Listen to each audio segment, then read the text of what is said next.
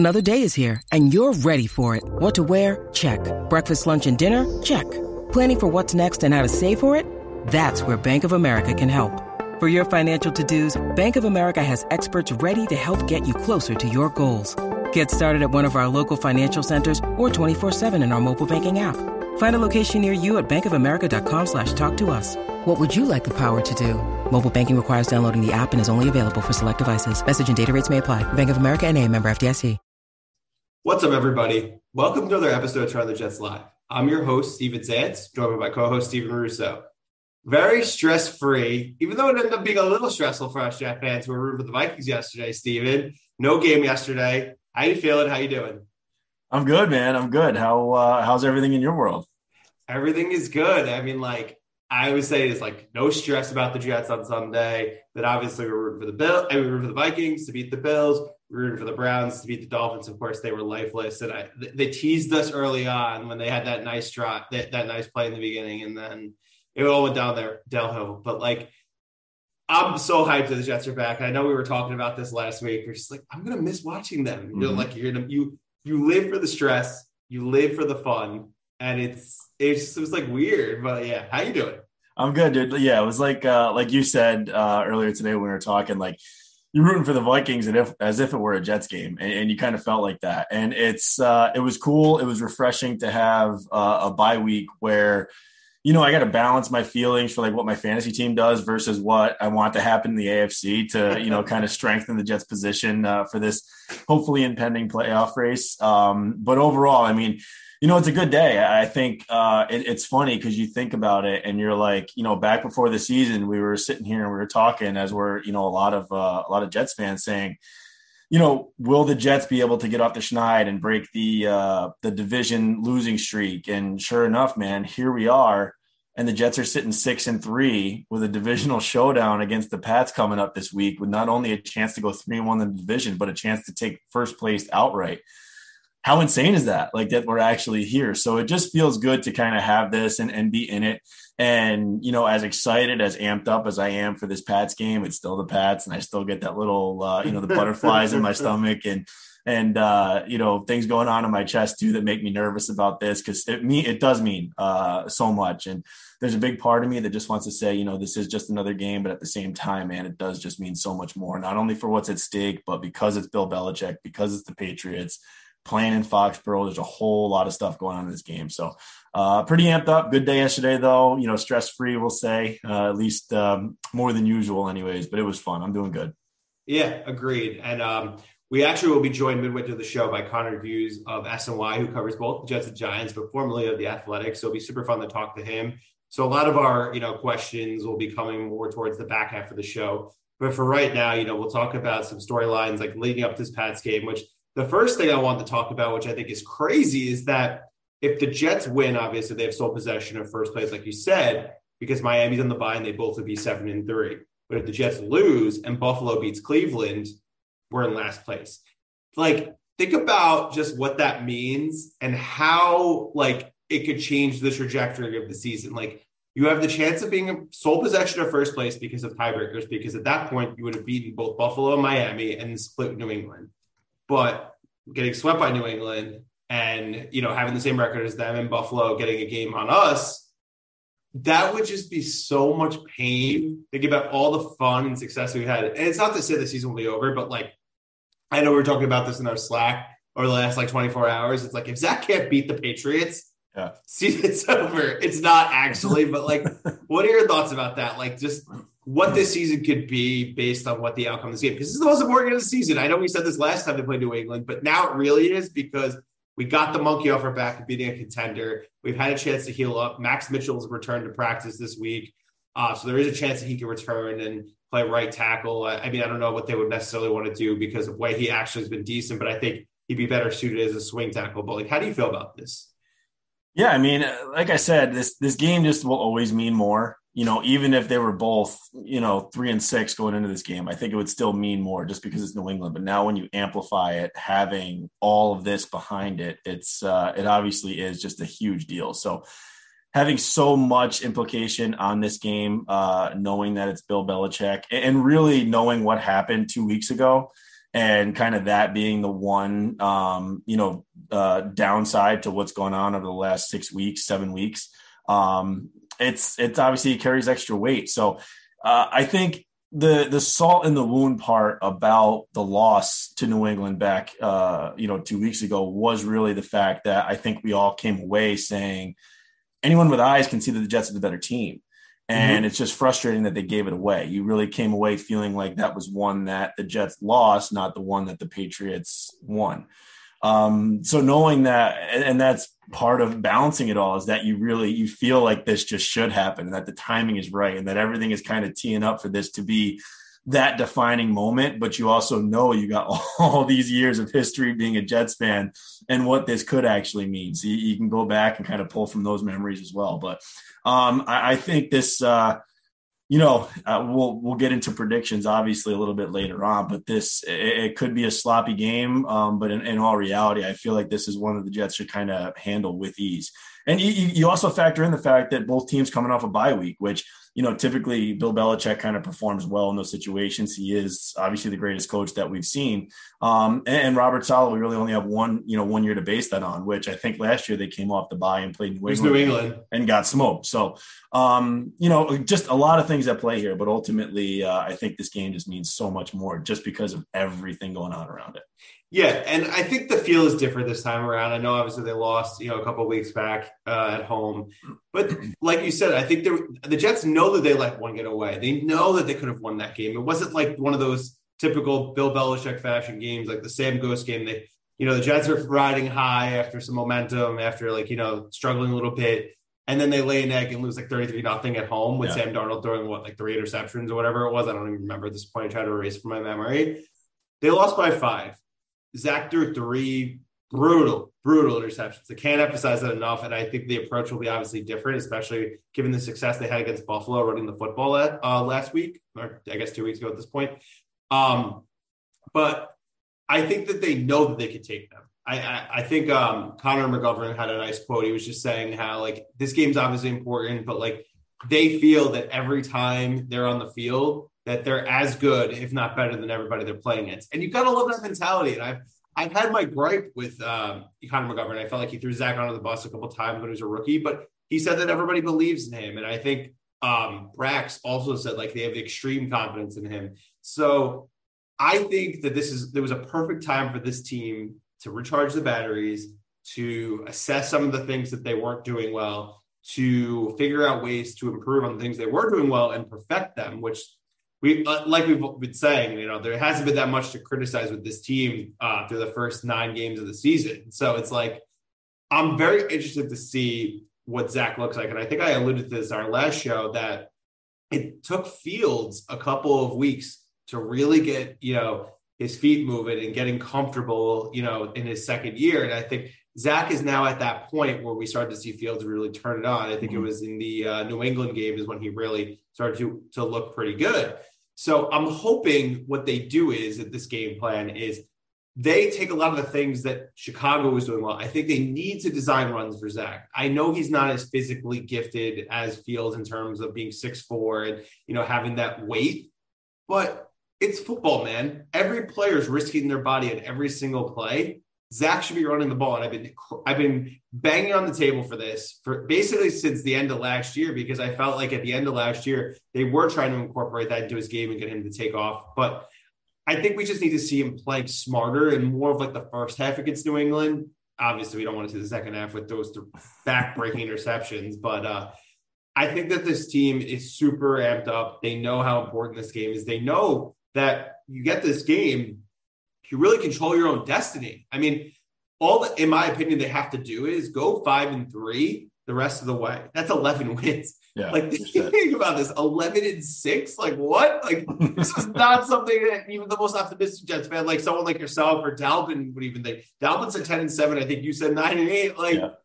The fact that they can go eleven and six and they can still they can lose three games down the stretch to get there, like, what? Yeah. This is crazy, man. I know, I know, and there's.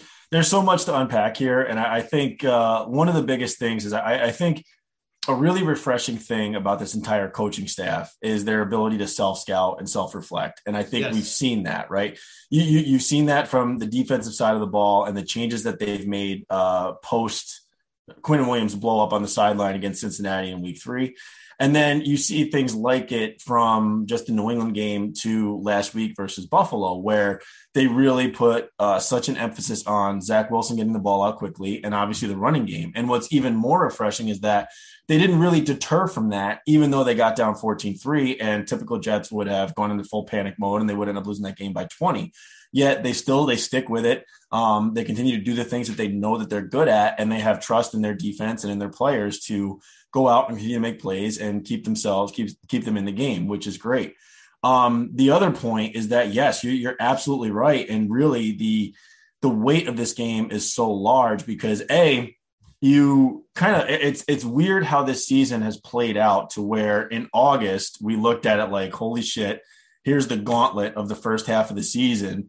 And then it kind of opens up down the stretch and maybe, you know, the Jets can have that window to, you know, stack up a few wins, whatever. Well, in reality, it's kind of changed to where now the Jets are six and three, but when you look at the remaining schedule, it's not as easy as we all thought, especially um, that road schedule, you know, all three games, uh, all three divisional opponents on the road. Seahawks on the road does not look like a walkover like we would have thought it was before the season. Right. Um, Uh, you play, uh, I'm sorry, you play at the Vikings, who just knocked off the Bills and are eight and one. That's not going to be an easy task. So, yeah, you, you're going to say. Well, something? I was going to say about the Vikings because they're a good team. I yeah. think that they proved themselves, especially gutting out that game against Buffalo. But I, there's a path to like, like if you if Absolutely. you contain Justin Jefferson, yeah, you could beat them. They're beatable. I mean, Kirk, yeah, Kirk, Kirk is like always prone to big mistakes. Yes, I mean he like it's just. He's a good quarterback. He's not a great quarterback. I mean, he, like we hope that Zach could be like as solid as him at like at worst case scenario, but like they're like, I think their point differential this year is like thirty-five points. For it's like the worst since like nineteen sixty or nineteen seventy or something like that. I was, I was, heard that stat today. So they're, they're a good team. They're not like this. They're not the Eagles. Like the Eagles, I think right now are the best team in football. I think Kansas City second. I think even Buffalo, despite losing that game, still yeah. third, just because yeah. like, you know, they were, they were on a roll in the beginning. I know they've, it's, it's softened up a little bit for them, but they do have some injuries, but sorry, I, did, I didn't mean to cut you off. I just no. wanted to chime in about that. No, you're, you're totally fine. And I get it. And I do. And that's, that's the thing. It's like the, the caveat really to this year is that you honestly feel like the Jets and, and rightfully so, the Jets can hang with any team on the remain on their schedule. Like there's no question about that. And then you kind of look broader scale and you look at it and you say, okay, this A F C is really ripe for the picking. Like this of all the years, like football is a crazy sport no matter what, let's just put it that way. So no matter how good a team looks, any team can be beat on any given Sunday. That's always going to be the case. However, specifically this season, you know, you look at the Titans, you know, take the Chiefs to a one score game in Kansas City, on the back of Malik Willis throwing ten passes, you know, for seventy yards, whatever the hell he threw yep. for. I don't, you know what I mean? You, you, the Jets already knocked off the Dolphins. They already knocked off the Bills. Like the A F C West just isn't what we thought it was going to be. Even the A F C North, which we thought was, again, we thought it was going to be a gauntlet. Well, even the games the Jets lost, you really kind of felt like, listen, we do a few things here, we're in them. So there's just so much around here where the Jets really can write their own ticket. And you kind of see a path. And again, I'm not saying that they are going to make this Bengals type run to the Super Bowl. However, this does have, and I know Joe Caparoso alluded to it, it does kind of have that twenty fifteen feel where it feels like the conference is anybody's game and it's out yeah. there to be had. And when you have a, a team like the Jets where, in all honesty, their biggest question mark is the quarterback and whether or not he can protect the football. That's when you have a defense that's built like this and a run game that's built like this, those things travel well. And that's kind of the stuff that equates to potentially doing some damage come January and February, which I'm not saying, again, I'm not saying it's going to happen, but when you kind of look at that macro view and then bring it all down to what that uh, implies for this game at New England, man, it's, it's like, again, that's where I start getting, uh, like I get the butterflies and I, I can't stop thinking about it. Yeah, totally. And I think Joe's, Joe's uh, piece was really good because it's just, it gave a lot of perspective as to how we got here, you know, what the buildup has been to this point, because, you know, it essentially was like eleven years of ineptitude, because I guess what you could say is two thousand eleven, they started out, what was it, eight and five, and then they lost three yeah. straight to end the year. And then that's essentially when everything kind of fell apart. That was you know, the beginning that one of the end. yeah, beginning of the end, which sucked.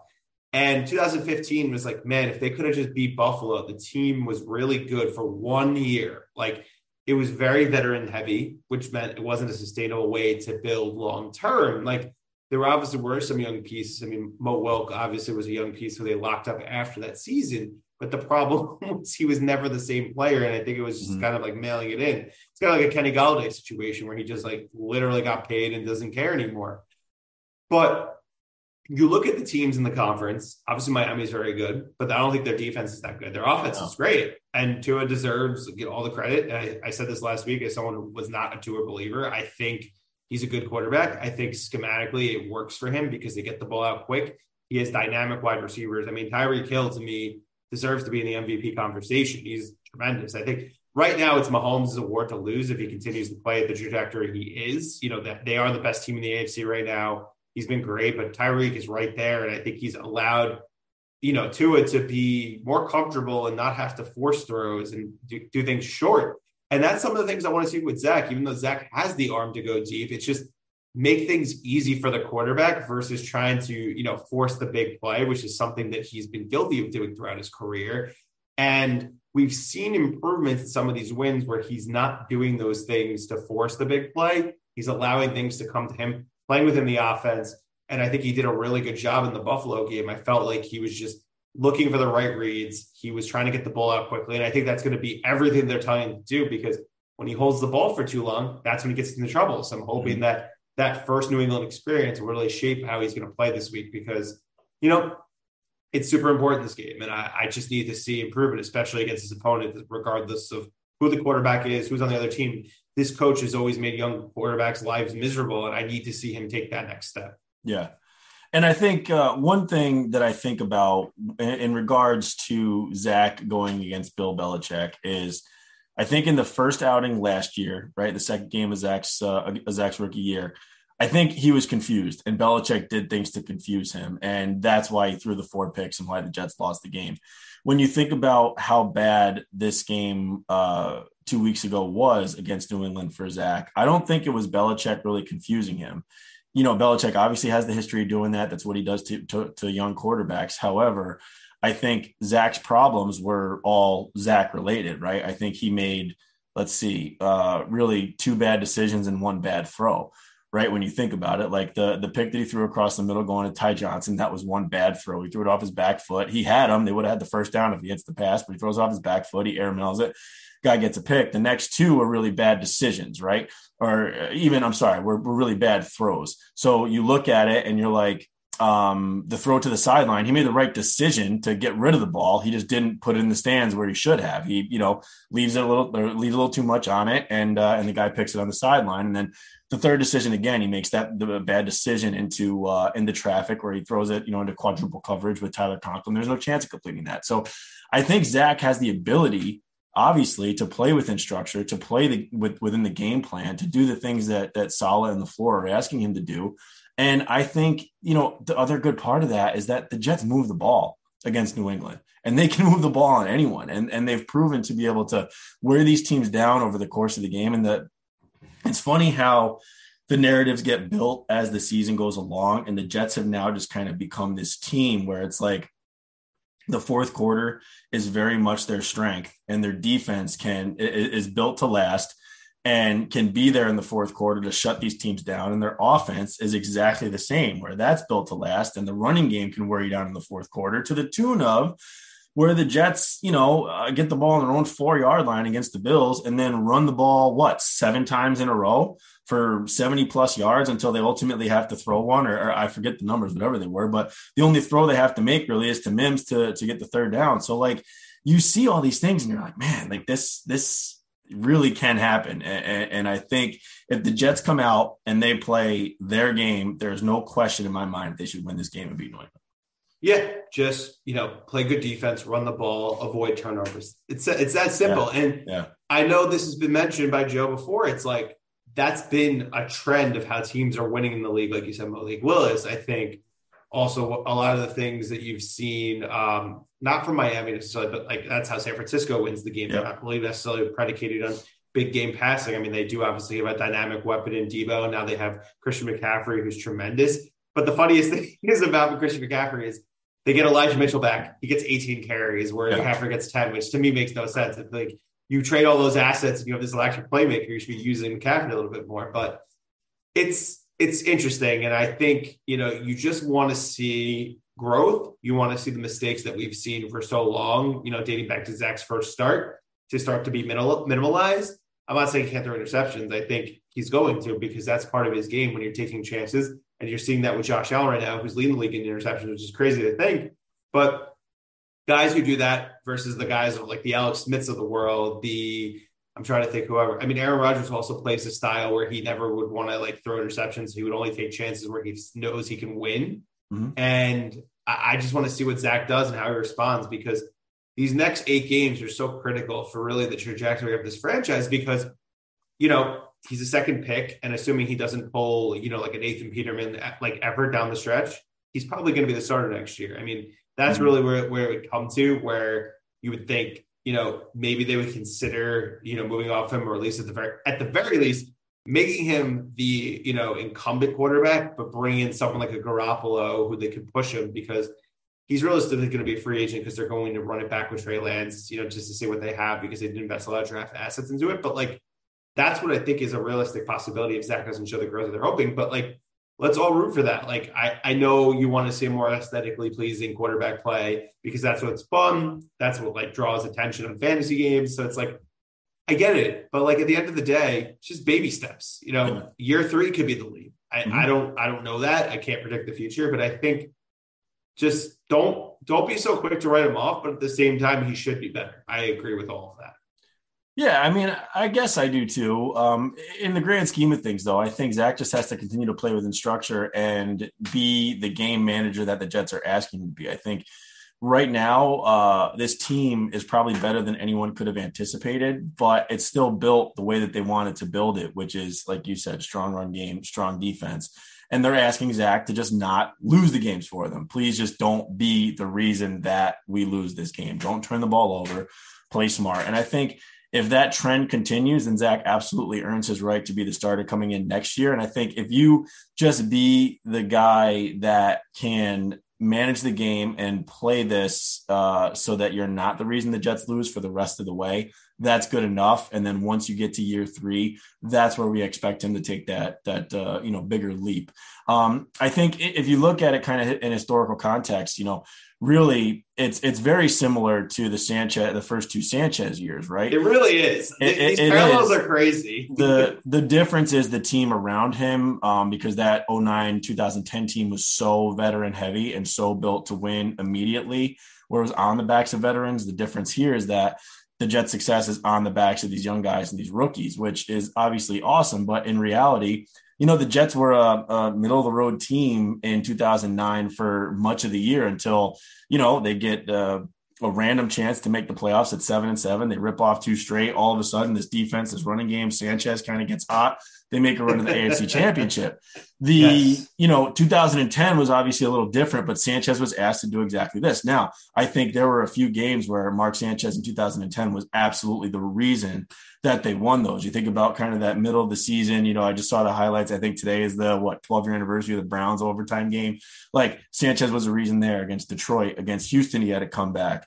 Um, he played really well in that Pittsburgh game where they won, you know, so he was the reason. But I think in all reality, I think he threw seventeen touchdowns and like nine or ten picks that year. And, you know, maybe for three thousand yards or right around that area, but still that was a run first team that played strong defense. So the connections between the two um, are extremely similar. And then, you, you know, it very, again, then you looked at two thousand eleven and they expected Sanchez to take an even bigger leap. Now they didn't really help him that year. They let Braylon go. They signed Plaxico Burress. They let Jericho Cotchery go. They brought in Derek Mason, um, you know, all those things. So it's just funny how the, the kind of correlation and the historical parallels there are, are, are pretty interesting, but ultimately I still think that, uh, yeah, like you said, unless uh, unless he has a Nathan Peterman like finish here, which is a great reference, by the way.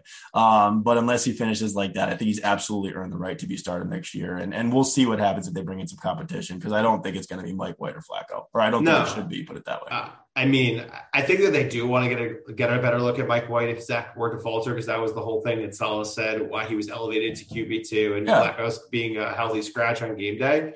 But at the end of the day, they know that the, the ceiling is very limited with him. Like, we saw, obviously, the high with the Bengals, but he kind of regressed after that. Like, yeah. I, I think people love that memory so much because it was such an unexpected win when you, like, your quarterback goes down, there was all this hope for a rookie, and then this guy who never played a game in his career, I mean, he obviously played half of that New England game, but, like, never had a full start, had this, like, four hundred-yard game, but yeah. also threw a bunch of interceptions in that game, and then – you know, he was awful in the Buffalo game. I know he got hurt um, in the Colts Thursday night game, and he did throw a touchdown before he went down. But, like, it that's not what they need to be doing. They need someone, if they're not going to be with Zach, it's got to be someone who's proven that they can run an offense effectively yeah. and also not lose you games. And I know Jimmy's the guy. The one guy I want to say, because I know Connor's going to be joining us in a few minutes, is Derek Carr would be the guy to look at. And I feel like it'll cause some eye rolls, anyone who's listening or wa- or watching this.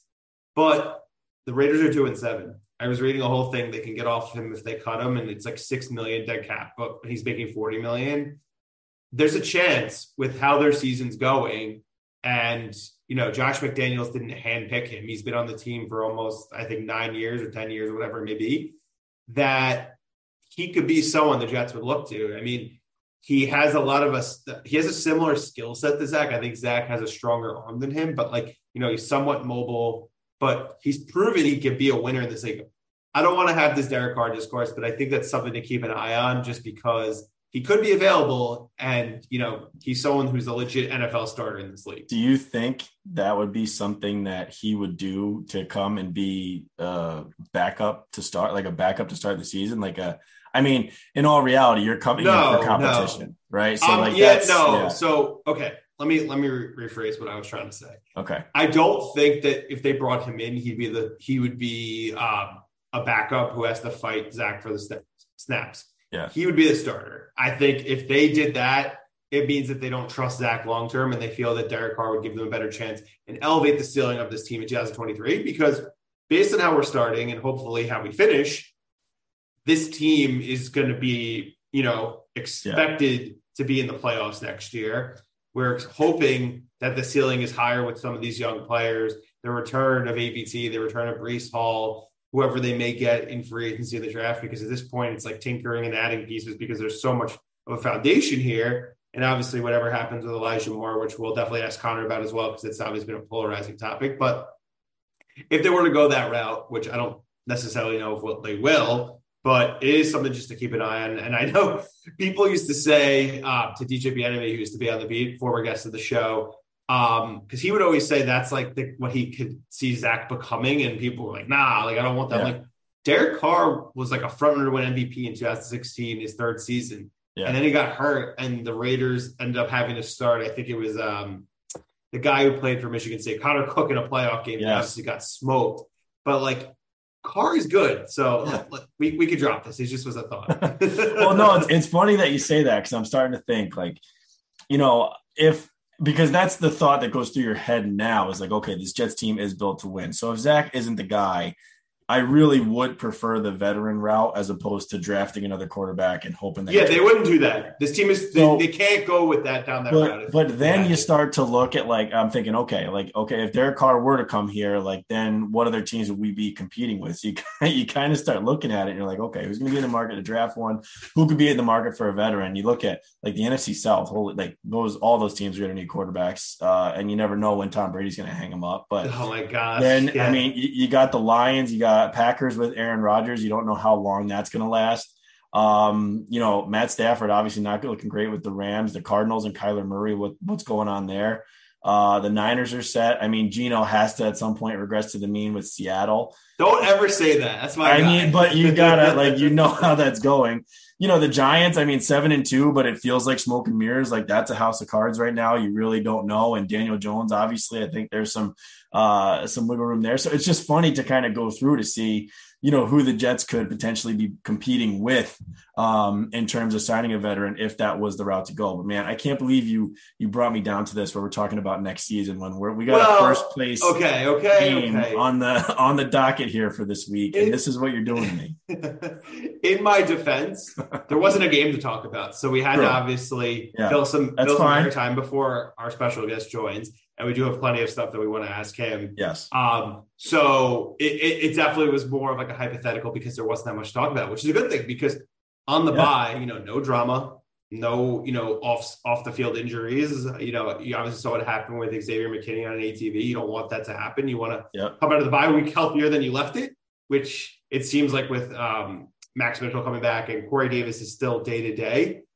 I have a feeling he will return because I think it's what's it been now three weeks since he got hurt, four weeks. I can't Denver, remember Denver, Denver game. game. Yeah, yeah, yep. Denver game. So it was the New England game. It was um, Buffalo, and then now. So it'll be so he's been out three and a half weeks. Really, it'll basically be a month since he actually yeah. got hurt. So by the time Sunday comes around, so I think it was uh, a similar injury to what Zach had. Um, I think last year was like an M C L sprain. So nothing too serious, no actual damage, more just like bruising and swelling probably. I think it's more pain tolerance than anything else. So let's just hope that, you know, they are healthier. And see, Max Mitchell was a, you know, pleasant surprise. He was a fourth round pick. He wasn't expected to play this year. It was more of someone who they were hoping long-term could be a starter and was like potentially a swing tackle. And when he was out there, he held his own. He yeah. wasn't a liability at right tackle, which was like no. very pleasant to see. It seems like George Fant is not coming back anytime soon. I mean, he wasn't very good to begin with. And remember the whole thing in the summer, you know, they should extend him. You know, he was amazing in two thousand twenty-one. It seems like two thousand twenty-one was probably his ceiling, and he's already, you know, I think thirty at this point. So it's hard to imagine he's going to be able to replicate that, especially with his, you know, chronic injury problems. So at the end of the day, I just want to see these guys come back. It sucks that two of the best players on the team got hurt or we are lost for this season, but this team has been resilient with all the adversity that they've seen, you know, dating back to the Cleveland game. They've shown an ability to really, really, you know, be able to do things that we don't expect. So mm-hmm.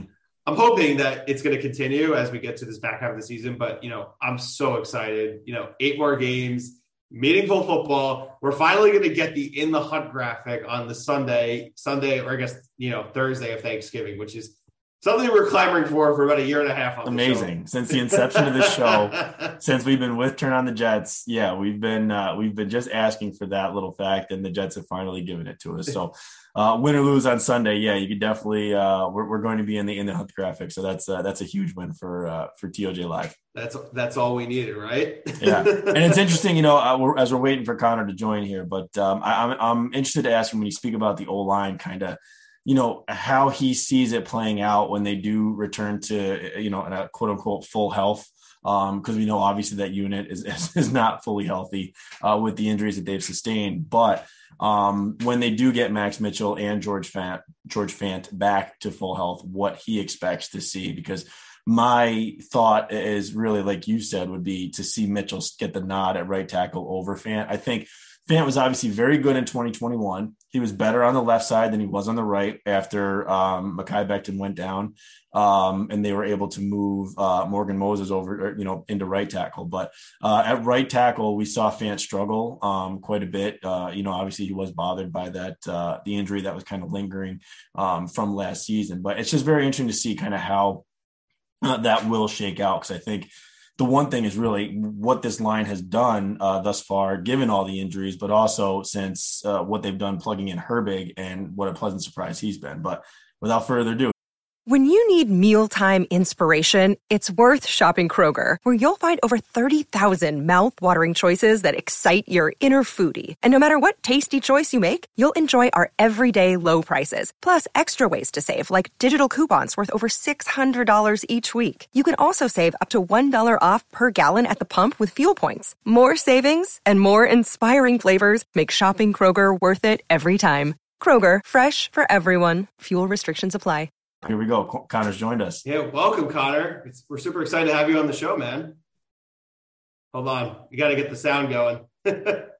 I, we have a little technical difficulties with Connor. I think he's. No, you're good. My bad. I do this all the time. It's like microphone S N Y gate has like a power button. I keep. Rem- I got to remember to like turn on and off. But no, thank you guys for having me. I appreciate it. Yeah, no, we appreciate, appreciate you jumping on, man. Yeah, for anybody who obviously doesn't know him, but if you're a Jets fan, I would assume that you know who Connor Hughes is. You know, covers the Jets and now the Giants for S N Y, formerly yeah. the Athletic. Uh, Connor, how is it now? Both both sides of town. How are you doing with that? I'm enjoying it, man. It's a little bit different. Like, I think what's what's tough for me is like um, just the competitive nature of the job and the competitive nature of the field. And like when you get into this, I mean, you you grind and you bust your ass to be the best, right? I mean, that's kind of what you want to do. And And you, the way that you put yourself ahead of others in this field is, is that you kind of have to position yourselves where you never don't know something, or if somebody else figures out something before you, just always have a means to go get your questions answered and figure it out and figure it out maybe a little bit more than that person. You know, it's just the it's the competitive uh, jockeying and volleying kind of in in the field and in the business. And I think the one thing that I've struggled most with with doing the Giants and the Jets is just like that FOMO of if I'm with the Jets, that means I'm not with the Giants. So it's like, what are like Dan Duggan and Pat Leonard and Jordan Ronan, like, what are they figuring out? But then if I'm at the Giants, it's on the other side. So like, well, what's Zach and what's Kaz and what's Semini? Like, what are those guys figuring out that I'm not figuring out? So, I mean, the, the ideal situation would be like, find a way to clone myself to be both places at once. But aside from that, I've been loving it. You know what I mean? Like it's joint practices, right? That was, that was how you did it. There you go. Yeah. yeah, yeah. Just, just constant incessant joint practices. Like that would be the best. But other than that, man, I'm loving every second of it. Like it's cool to obviously like I, I kind of have, you know, my heart's obviously tied to the Jets because I've been doing them for so long, but then also to be back now learning something new and getting like a, a fresh set of eyes and being rejuvenated from covering the Giants. Now it's awesome. It's a, it's a dream outlet, dream, dream come true job. Cool to do a lot more T V and stuff. So it's, I'm, I'm loving every second of it. Well, that's awesome, man. And congratulations, and obviously well-deserved, yeah, obviously. But uh, just the fact that you do this now and you're covering two teams and they're seven and two and six and three, like, how's yeah. that feel? Oh, it's freaking awesome. Like I, I sent a tweet out today about that because like, dude, my entire career, like I've just covered bad football. Like, like honestly, that that's literally been my entire career. Like the only semblance of like, there's been like three sort of, of examples of me covering a good team. And it was like twenty fifteen. Mm-hmm. Uh, but I was covering the Jets part-time because I was still in college at Monmouth. So I wasn't full-time on the beat yet, like on the road, mm-hmm. but at least I got a little set, a little bit, a little taste of success there, but it ended so miserably that it almost like polluted uh, the entire, yeah, pretty much polluted the entire season before that. And then the other two examples, like when the Eagles made their Super Bowl run and when the Giants were in the playoffs in sixteen, uh, the Star Ledger sent me uh, to the Eagles and then to the Giants to like contribute and help out the beat writers there with some extra some extra coverage. But I didn't know those teams. Like I, I wasn't covering the Giants, so I didn't know them, and I wasn't covering the Eagles, so I didn't really know them. So you're just kind of like it's almost like a freelancer. Like you're going in there and be like, oh, write a story on this or write an article on this. Like I remember writing a, a story about it probably being Cruz's last game with the Giants and with the mm-hmm. Eagles. Like there were a couple assignments that I did because they obviously I was there for like two weeks, but it's different when it's the team that you have covered. You know what I mean? Yeah. And like I've seen it's from the Jets perspective, probably more so than the Giants, because like this is my first time covering the Giants. They suddenly start winning. But from the Jets perspective, like I've seen the two and fourteen. I've seen like the failures of Todd Bowles, the Adam Gase, the tail end of Idzik, McCagnon, like the struggles with Joe Douglas to begin. Uh, Robert Saleh's kind of kind of up and down first year. To go through all of that and kind of see the fans struggle so much with all that, with all, all of just the poor, poor football, to now be on the other end of things where they are six and three, half game out of first place in the A F C East. Really, now literally they control their own destiny coming mm-hmm. out of the bye next week. I mean, it's just, it's a remarkable turnaround, and it's just fun to cover winning football. Like I made the joke today, but it's true. Like I was talking to my, my boss, Matt Dunn. I was talking to him about it today. Like I went from basically, actually, this is just an inside thing for you guys. Like, my friends, uh, some of my best friends from high school, like every year, starting last year, I say every year, it's like a new tradition. Uh, my buddy has a house in the Poconos, so we're like, we're going to do a guys ski trip. And every single year of my career for the last eight years, like whenever we wanted to take a vacation, whether I was going on the guys trip skiing or going with my wife, like on a trip, it was like, okay, well, season's over week seventeen. I can start planning my vacation week eighteen, week nineteen. Like that's the truth. Like once yep. the playoffs started, it didn't matter. Like I could go do it. Now my buddy's texting me like, hey, so like, when are you free? I'm like, I don't know when I'm going to be free. Like, I don't know how long this is. Like, it's both yeah. of them. Like, I went from no, like I told right. my boss, I was like, I'm just hoping they stagger the Giants-Jets yeah. playoff game, and they don't put them both on the same day, so I can cover one on Saturday, get on a flight that night, and cover the next one on they Sunday. They won't. Really no crazy. Way they would do that. No I would think. I would think that. I would yeah. think there's no way they would stagger Giants. They would put Giants and Jets on the same weekend. I wouldn't yeah. think they'd do that. Well, hopefully you're not free for that ski trip until like mid mid to late February. We'll yeah, right? Yeah, yeah, yeah. That'd be, that'd be pretty cool. But yeah. So I got to ask you, Connor, because obviously, I mean, you mentioned it, but the Jets are six and three. You said it. They yeah. can write their own ticket here with a big game coming up against the Pats. But before we get into that, You've obviously you've been in the building, you've been around Robert Saleh, Joe Douglas for like, and we always say even the most optimistic Jets fans couldn't have predicted six and three at this point. Like we all would have, we would have no, been happy with four and five at the bye week. But yeah. thinking back on it for you being in the building and seeing this, like, can you kind of see how this path has kind of carved itself out? And like, did you, is there any part of you that maybe could have anticipated this as well? No, no. Hell no. Like, no, I didn't see six wins coming.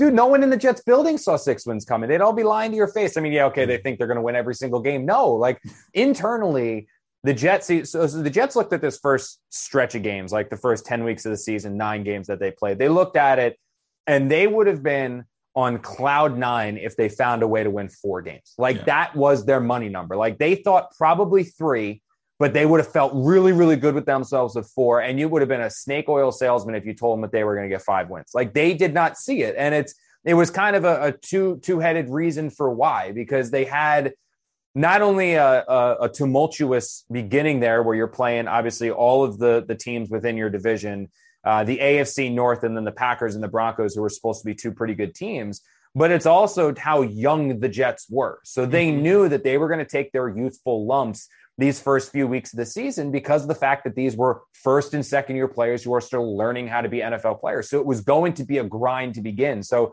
they felt like if they could fight and claw and scratch tooth and nail to find, find a way to like pull out four games, that would position themselves to potentially make a playoff run. Mm-hmm. I remember talking to people in that building when they got to four and I was like, dude, you guys got a chance for five or six. And they're like, ah, I don't know. I don't know. You're going to jinx it. I was like, no, it's like, it's there. So now the fact that they have six and their six wins at the bye, I mean, internally they're shocked. The players, obviously they don't know any better because of how young they are. They're like, hell yeah, we should be nine and oh, but like the people that actually put this team together, they're looking at it and saying like, hell yeah. And I think what changed this and what accelerated this, it's not like there was any one little thing that happened in the building where you're like, oh my God, we realized we were good. No, it's just that the youth has developed and matured at such an accelerated w- rate that they took the Jets from a team that was like, okay, we're going to deal with some struggles the first half, get our bye, and then as the youth gets their experience, we'll be a much better team in the second half, to like, hell no, the Jets are a win now team. Now, I think some of like the mediocrity across the N F L, A F C, N F C has probably helped close that gap some as well. There's where mm-hmm. there's really only like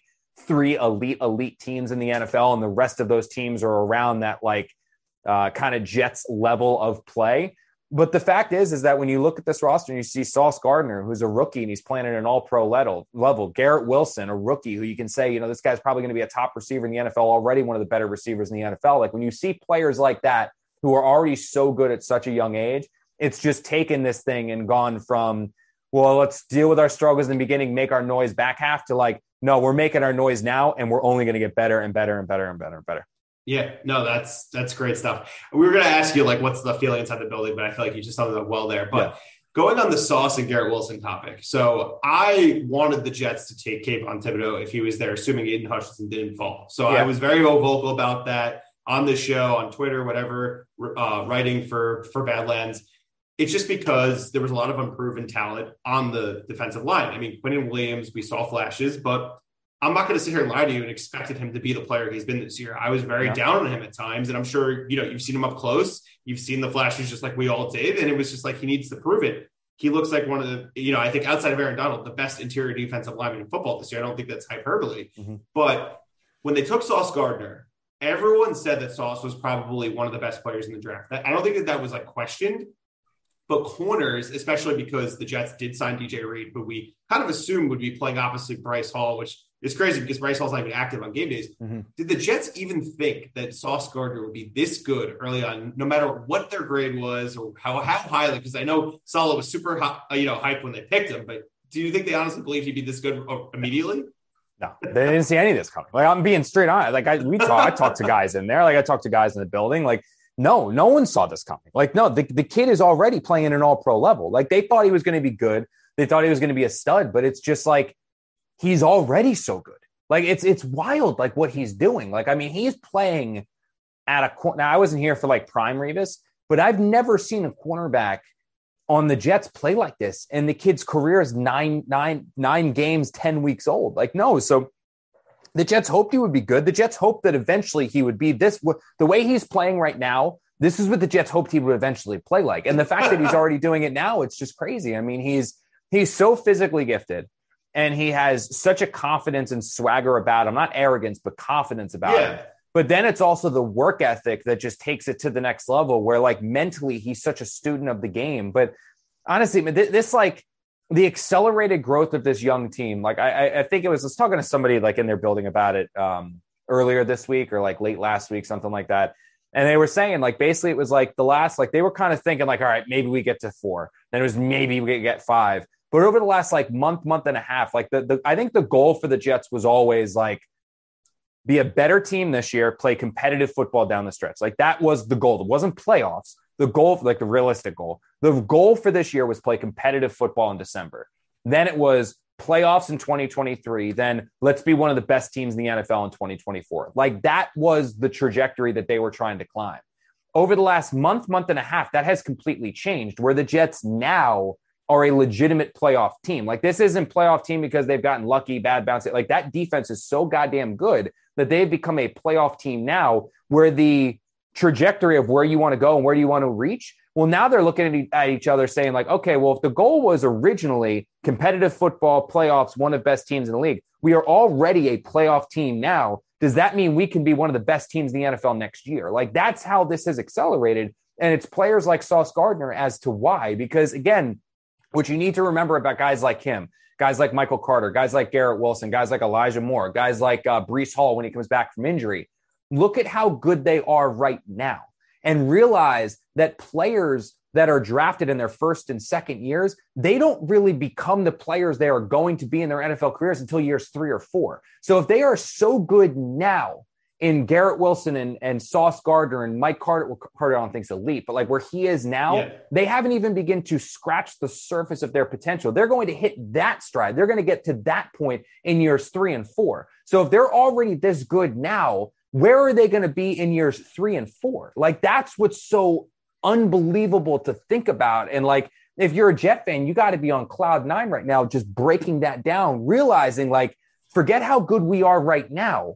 How good are we going to be when these players actually reach their potential? Because they haven't even scratched the surface yet. Like, that's what's that's what I struggle to wrap my my mind around. When, like, I look at Sauce and I see what he's doing now, and, and I look skinny. at Wilson and I see what he's doing now, and you see what Moore did last year. You know he's eventually going to hit his stride. It's like, I mean, how how good can they? I don't know. I have no idea how good they can be because I didn't think they'd be this good right now. You know what I mean? It's it's wild to think about. It really is. Everything you're saying is putting me on cloud nine right now I because I Seriously. think about yeah. it all the time. Yeah. So, Connor, if we look to this game, particularly as, as the Jets go to Foxborough, and you just alluded to, I mean, you, you really, you, you mapped it all out. Like, we all would have been ecstatic with four and five at the bye week, but now that we're here and we're at six and three, and, and you know, I mentioned it before you jumped on, like, one of the big, you know, monkeys that we wanted the Jets to get off their backs was getting a division win. Well, now you look at this week and it's like they have a chance to go three and one in the division right now and also get sole first place in the A F C, which is just crazy. But how big is this game for them? Is it just another game, or does this really obviously carry more weight considering what just happened two weeks ago, what happened up in Foxborough last year? Like, how big is this game for the Jets? It's big. I mean, I, I think it was, I think what's a little bit different is, like, I don't think the Jets were in, embarrassed no. two weeks ago. No. You know what I mean? Like, and, and I think that's what I know. I shouldn't say think. I know that's what pissed the players off the most is, like, they were embarrassed in that fifty-four thirteen game mm-hmm. or whatever the heck it was. And they were honestly equally butt kicked. The, the, I mean, they didn't score fifty something points, but it was also not a contest a couple uh, when they played each other later in the season as well. I mean, it was an embarrassment to begin, but then the Jet, the Patriots still had their way with the Jets in their second meeting as well.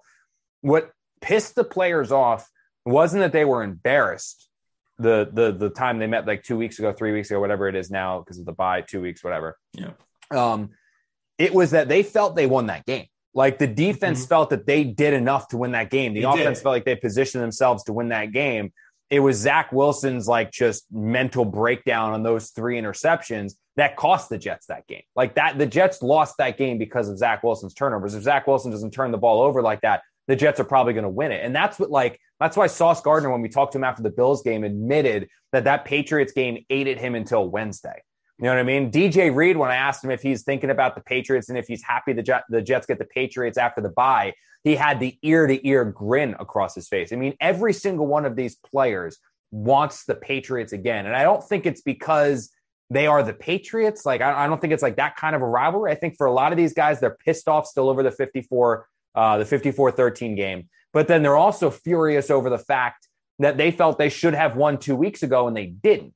So now it's like, you know what? We want these guys. We know we're better than these guys. We're going to go up to their house and we're going to kick their ass. I mean, I think they are really that amped up, that fired up, that ready to go at these guys and take these guys down. I mean, so it is, it is absolutely a game that emotionally is kind of cranked up to a ten or eleven, where I would say that the the one worry that I would have is that if the Jets do, because of how emotionally charged up they are for this one, is if they go into Foxborough and weird stuff happens and they lose the game or something just doesn't happen or the Patriots get their number or Belichick does a Belichick, then I would be worried about what that could potentially do for the rest of the year. Because, like, the one thing they've been focused on was, like, we can get our payback with the Patriots, where if the Patriots get him again, I just, I would worry about it long term. But the one thing I would say, like, to even counter that, to kind of, you know, disagree with myself, is that I think Jets are a better team than the Patriots. They have a better yeah. defense. They have a better offense. They have better playmakers. They have a better quarterback. Like, it's like they have a better team than New England. They should beat New England. The one thing that they don't have the advantage of is coaching. And that's not a slight at Robert Saleh and his staff. It's just that Bill Belichick's the best that's ever done it. Yeah, exactly. We totally, I totally agree with everything you said. And the Jets let one get away. We all know it. I mean, mm-hmm. if Zach played the way he did against Buffalo, they win that game probably by ten points yeah. at the minimum. I, I truly believe yeah. that. I, I, I'm sure you do as well. Um, mm-hmm. Speaking of Zach, um, I know that you've been a little bit up and down, but I think you've also been telling Jet fans to, like, you know, relax, not necessarily get, mm-hmm. you know, too high, too low about what Zach's doing. I saw some of the quotes today, specifically from, from Braxton, who I know is very close to Zach and has always had his yeah. back. But I thought it was interesting with Connor McGovern, because Connor McGovern kind of threw him under the bus as a rookie. I think it was after the Denver game last year. And he was defending yeah. him, saying, like, you know, we all have the extreme confidence in him. What, like, internally, do you think the Jets believe that Zach is going to, you know, not necessarily take a Josh Allen type leap, but some sort of leap over the final, you know, eight games of the season? Well, they don't need him to. Like, the, I think that's that's what. So, so what scared the Jets after that Patriots game was that they realized in that moment they have a team that's ready to win now. You know what I mean? Because I think at, before that Patriots game, whether it was, I mean, you, you can give them the, the Packer one, but then the Packers aren't a very good team. It was the third string Dolphins quarterback. It was a miracle in Cleveland that Zach obviously wasn't a part of. Like, there wasn't the Denver game. Like, he kind of just managed. Even the Packer game kind of just Pittsburgh, managed. Though. Pittsburgh. Yeah, Pittsburgh. That, again, the brilliant fourth quarter, the one that we're always going to talk about, is that, well, also there were three quarters before Pittsburgh that were very, very bad. So, like, there was there was a... A, a worry internally after that Patriot game of, we have a roster that is clearly ready to win now, and if this game we lost because of our quarterback, and is what just happened in New England what we're going to have to deal with the rest of the year. Because if that was, if, if Zach against New England game one was what the Jets were going to see throughout the rest of this season against the Bills and all the, what was going to happen is you were going to have a locker room that looked around and said, we can win. We know we can win. We know we have the players that can win. That guy over there is the reason we're not winning. What the hell? We want to win. He's the reason we're not winning. What the hell? That was a legitimate fear within the Jets building after that Patriots game. Like, and for obvious reasons. And that's not a surprising, stunning statement, because you had a quarterback that was literally the reason why you lost the game. The best possible thing that ever could have happened for Zach Wilson was to hit, was for him to deal with that game against the Patriots, try to be Superman, have it blow up in his face and be the reason why his team lost. And seven days later, go up against a better team in the Buffalo Bills and play the exact style of quarterback that the Jets want from him right now. And to be honest, they would take this style of play moving forward, because they want to basically be the San Francisco 49ers. And you see the San Francisco 49ers winning with Jimmy Garoppolo. Like, they flashed the number last night. He's like ten and oh when he doesn't throw a touchdown pass. Like that, when you have a defense like San Francisco and the playmakers around the quarterback like you have in San Francisco, all you need is a game manager. The Jets are trying to build the same thing with Zach Wilson, where all he does, all he needs to do is be a game manager, then whip out that like random off script ability when he has to, you know, when they need a play, but just be and play within the structure of the offense. So for Zach to go against New England, be such a disaster and be the reason they lost. And if people going, oh no, is this what we're going to have to do? Like basically that's the first time really that they asked him to throw a substantial amount of time since that fourth quarter in Pittsburgh. And this is what happened. It was like, all right, well, we, we kind of kept the kitty, you know, kept the training wheels on, kept the handcuffs on those first few weeks. Now we needed him to make some plays. And oh my God, this is what we're, this is, if this can't be what goes forward. So for him to go from that to seven days later against the Bills, a better team, play within the structure of the offense, play controlled, play disciplined, strike when he had to strike, and not play, not have the Jets beat the Bills in spite of Wilson, but as him managing the game, have him make plays while managing the game to be the reason why the Jets won. Whether it was the first down scramble or the strike to Denzel Mims. I mean, he was one of the key reasons why the Jets won that game, not just because he didn't do anything to cost the Jets the game. For him to have that right on the heels of that Patriots game, it was one of the most important things, both for his teammates to build confidence in him, for Zach to find that confidence within himself again, for the coaching staff to have confidence in him to be like, okay. And I said it a, a little bit ago, or yesterday I said it on um, S N Y's Post Plus show, is that now the key is for Zach to take that Bills game, command C, and then command V, V, V, V, V the rest of the way. Like that is what they want, because the Jets have a team that is built to win now. They just can't have the quarterback that sinks the ship. So all Zach needs to do is he doesn't need to be captain. He just needs to be one of the crewmen. Like that's all he has to do the rest of the way, because the Jets are good enough to win games with a game manager. So as long as Zach does that, the Jets are going to be good. And because he was able to do it against the Bills, I think that was the realization of like, this is what I have to be. This works. Let me be this. And I think you'll, I hope you will see that the rest of the way. And if you do, the Jets are going to be in great shape.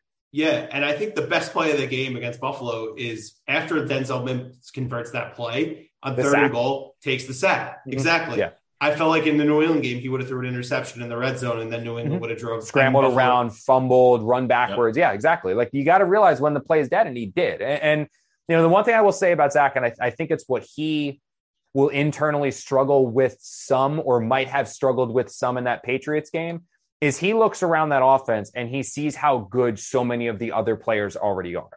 He looks on the defense and he sees how good so many of these other players are. And Zach Wilson is just not at a point in his career right now where he is going to be the all-star on offense. And he's not going to be the the the the owner for four hundred yards and five touchdowns a game, because he's not at that point in his development. And that's perfectly okay. I said this a little bit ago. That is perfectly okay. Just because these other rookies and these other second-year players have developed at such an astronomical rate, that doesn't mean that Zach Wilson is supposed to develop at an astronomical rate either. I mean, he is better than he was his rookie year. He's taken steps forward. And for a lot of young quarterbacks, it takes until year three. So for Zach Wilson right now, what he needs to realize is that he doesn't need to develop at their same rate. He just can't hold them back. And against the Bills, he didn't hold them back. And that's all he has to do the rest of the way, is let those guys be the stars right now as you continue to grow and you continue to mature and you continue to develop. Do that for this team right now. They're going to be in perfect shape, really, really good shape. He just needs to keep doing that and continue to take those steps forward. He just, that's just stick to the script, stick to the script, and he'll be fine. And the Jets will be fine. So, Connor, sticking on the Zach subject, and you guys pointed out, obviously, the sack being a, a good play where he took that and he didn't force the ball or whatever, and, you know, turnover, nothing like that. So that was great.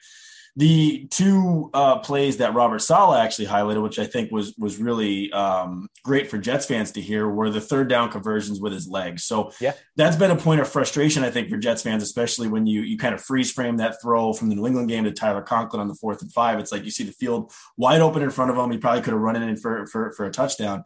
Has that been a point of emphasis for this coaching staff with Zach, is to to use his legs a little more, to take what's there and still obviously be safe, but, you know, use those legs to gain first downs and gain yards when they're there, as opposed to always looking, continuously looking downfield? Do you know that, or is it just? Yeah, I mean, I, I think it's it's a it's a weird little balance, right? Because you also don't want them to take the extra hits. I mean, I, I don't mm. think it's I don't think it's an insult to say that Zach isn't exactly like the most durable quarterback no. in the N F L, sure. right? I mean, and, and that's not. That's not just with the Jets. I mean, he dealt with injuries when he was in college. He's dealt mm-hmm. with injuries his first two years in the N F L. I mean, the the game against the Patriots, I mean, he got hurt when he was scrambling and fighting for extra yards. So it's like that that happy, healthy medium where, like, you need to find where it's like when you can scramble and pick up six or seven yards, pick up the six or seven yards, then get down. Like, you can scramble and avoid the hits, like get down and avoid the hits. Like, that's what you want to do. So it's like, you want him to use his legs as a weapon, but I don't think the Jets are ever going to turn this into like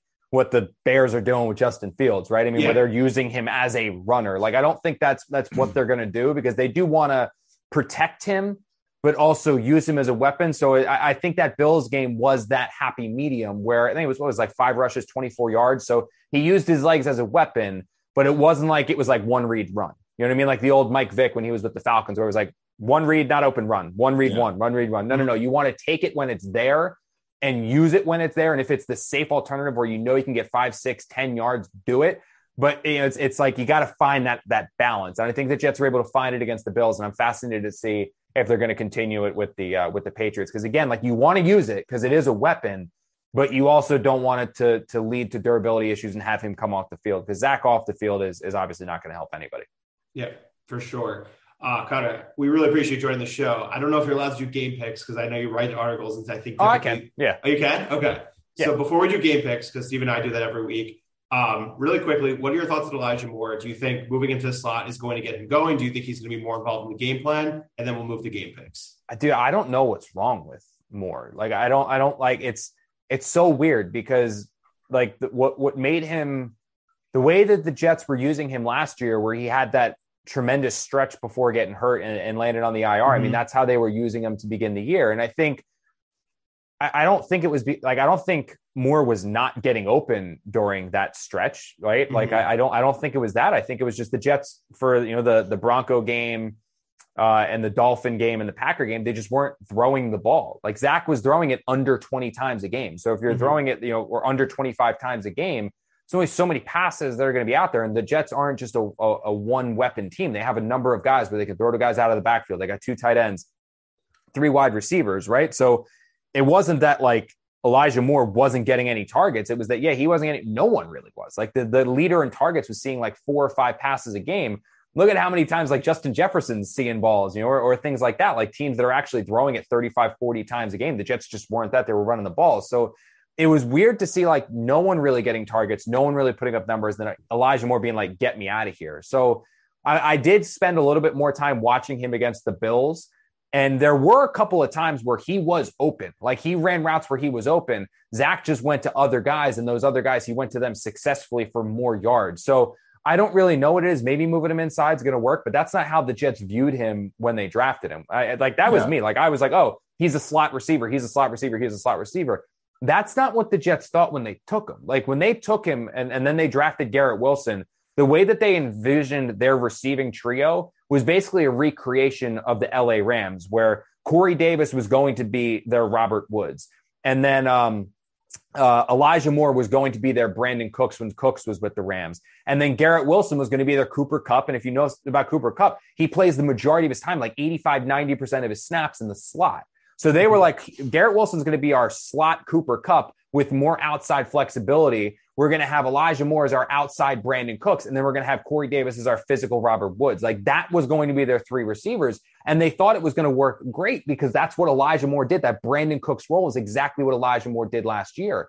He was seeing his targets when Flacco was in.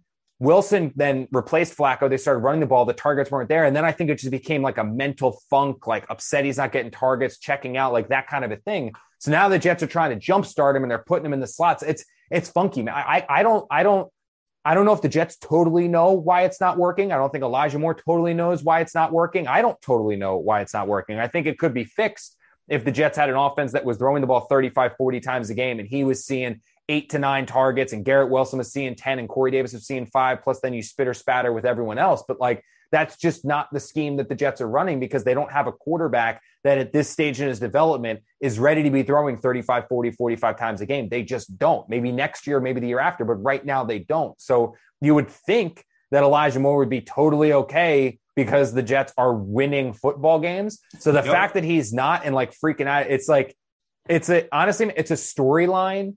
And it's a development that I just did not see coming. And it's like so hard to analyze and critique because it's like you don't like it's it's yeah. it's it, it's puzzling. It's really, really I'm honestly like there's words, but like it's it's so hard to explain it or find a fix because like yeah. I don't know what the fix is. And obviously the Jets by moving him inside to the slot more they're trying to figure it out too on the fly as well. Yeah. It's crazy. It's like they're trying.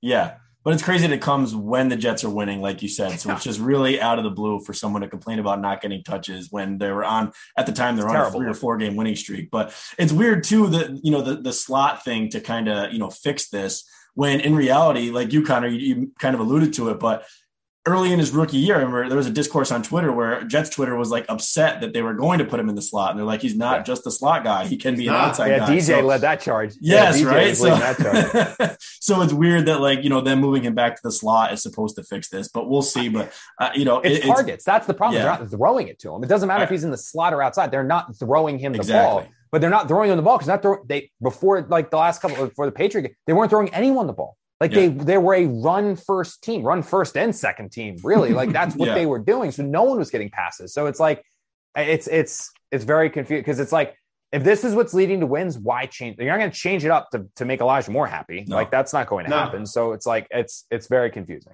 Very yeah, confusing. For sure. Okay. Game picks time. And then we can wrap it. So Stephen, I'm going to go give it to you. I'll pick and then we'll have Connor conclude with the game pick section. So, Stephen, what do you think? What's happening on All Sunday? All right. Well, Connor's got me amped up with how much this game actually means to the Jets, but uh, I was going to go this way anyway. I really do. Uh, you know, historically, I don't think the Jets have been great after the bye, but I just have a different feeling. I, I think that Zach comes out. He plays within structure. I think he plays well. I think he throws for just over two hundred yards, gets a touchdown in there. I think the running game is strong, but I I honestly feel good about this game, which is always scary to say as a Jets fan going into New England. But I think the the the road warrior kind of thing continues. Mm-hmm. Um, I think the fourth quarter, um, you know, how good the Jets have been in the fourth quarter, I think that holds strong as well. I think the Jets pull this out in somewhat convincing fashion. I'll say twenty-four to thirteen Jets. Okay, I'm similar. I would say twenty-four ten Jets. I think that hopefully they wear the white uniforms, black pants, because it seems like that's the trick of how they win games. Um, I also think Zach's going to play, you know, within structure, similar to Buffalo. I think he throws for like two thirty, two touchdowns. He doesn't throw an interception, maybe a fumble or whatnot. I think the defense is just as strong as it was the first time they played. And I think they're able to run the ball more effectively. And that's going to be the difference in this game because that was really a problem against New England last time. So I'm excited. Connor. Yeah, I, I think it's yeah, I think it's probably going to be ugly. Like, I, I don't think that the Jets offense is, is going to light up the Patriots defense, but I, I just don't think Mac Jones is any good. And this Jets defense Agreed. is going to be fired up. They're going to be pissed off and they're going to play lights out. Like they're, I mean, look, I think they're, they're a top three defense in the N F L. I think when they are on and, and really firing on all cylinders, they are the best defense in the N F L. So I think this one's going to be sixteen thirteen Jets. Uh, it's going to be close. It's going to be ugly. It's going to be a defensive contest, but I think the Jets pull it out. I love to hear that. Right. You're going to be there. You're going up to Foxborough. Yeah, yeah. So I've got I've got uh, Jets this week, um, Giants on Thanksgiving, then Jets on Sunday, and then I forget who I have after that. I think it might be Washington, Giants, Washington. I got to check okay. my schedule. I just I got to figure it out. But yeah, I've got Jets, uh, the Jets next two because I got them this Sunday, and then I got them the next Sunday with the Giants on Thursday. Double duty that week. Yeah. Before awesome. I give you your plugs, uh, how was being back with D J? Did you miss him? I did miss him. I love D J, man. That kid was great. I lo- I loved him the moment he came in. He made the beat fun. I definitely miss him. I miss that kid all the time. Love to hear that, um, Connor. It's been awesome. We really appreciate yeah. appreciate you coming on. If you don't already, follow Connor on Twitter, Connor underscore J underscore Hughes. Catch him on S N Y. You can catch him all over the place. When is the new pod coming out? Because I know you don't really do that anymore. We're working on it. Yeah, so we're working on it. That's something uh, it's going to be coming. I don't have the specifics yet. I think it's, you know, they're they're working on getting podcast producers and things like that. So there will be a podcast coming. I'm very, I see everyone who tweets me about when is the podcast, where a podcast. I'm working on some stuff right now on Instagram. Uh, that'll probably be coming, like probably do some lives there. Uh, I just need to get clearance from that from work to make sure that that's okay. But once I get the clearance in there, I'll have Instagram lives that'll come in place of a podcast until we probably get a podcast fired up and, and going, you know, but it's, it's something we're talking about. I know it's definitely in discussion and I know it's going to happen. It's just a matter of when. Awesome. Love to hear that. And uh, make sure to subscribe to our show on Apple, Turn the Jets Live, on Spotify, also on YouTube, youtube.com slash Turn the Jets TV. And also, if you haven't already, become a Badlands Badlands Patreon subscriber. Best premium content. I know Connor's been on that show. I know he loves Turn of the Jets show, as he'll say. I've, I've heard you say that on the, on the live yeah. streams. And, uh, you know, we, we appreciate all the support, and we look forward to talking to you guys next week. Sure. Appreciate you guys. Thank you for having me on.